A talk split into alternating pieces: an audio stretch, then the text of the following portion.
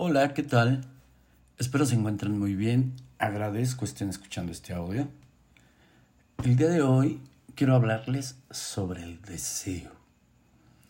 ¿Cuántas veces no hemos deseado algo? Una casa, un auto, ser famosos. Y todos estos deseos provienen con el fin de saciar un gusto. Para la psicología, el deseo es un sentimiento por obtener o poseer algo. Y no está mal visto, al contrario. El deseo puede ser una motivación y así alcanzar sus metas. De hecho, este puede ser el motor para el crecimiento del ser.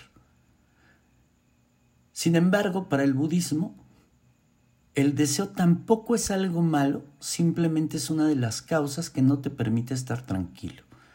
Es decir, que la ausencia del deseo es una liberación que sirve para calmar tu ansiedad.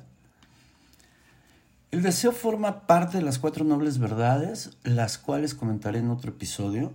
Hoy me gustaría enfocarme más en la palabra en sí.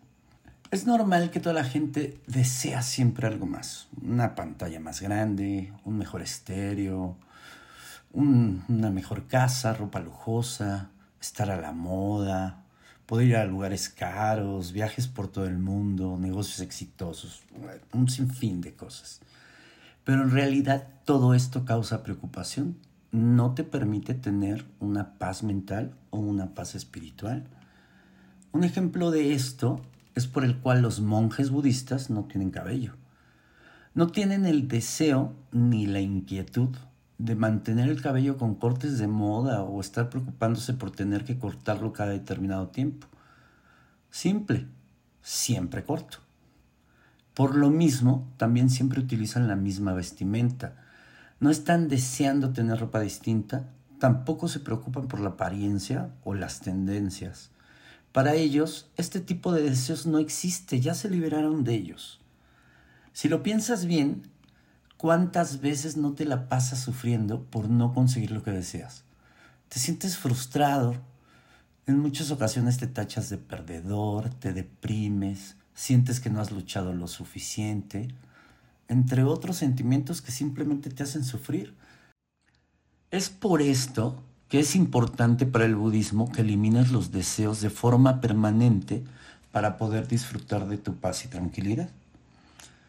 De manera personal, no creo que tengamos que tener una vida tan exigente, pero sí abrir los ojos y darnos cuenta de que hay que ser felices con lo que tenemos y que si en determinado momento tenemos la posibilidad de satisfacer esos deseos, pues lo hagamos, siempre y cuando no lo realicemos de manera impulsiva que en un futuro nos vaya a traer nuevamente intranquilidad.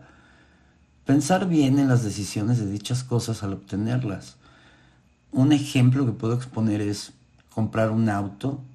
Igual llega el momento que tenemos el capital para adquirirlo, pero no pensamos que en un futuro habrá que pagar servicios, impuestos, mantenimiento, refacciones, seguro. Debemos estar seguros que no nos va a causar inconvenientes eventualmente y así nuevamente sufrir. Y en caso de que llegara el momento que nos causara un malestar interno o mental, poder deshacernos de este sin que nos cause algún conflicto. Si se dan cuenta en determinado momento que están sufriendo por algo meramente material, lo mejor sería deshacerse de este deseo. Y bueno, me despido sin antes decirles que no hay nada que compre su tranquilidad más que su mente misma. Nos escuchamos en la próxima y muchas gracias por escucharme.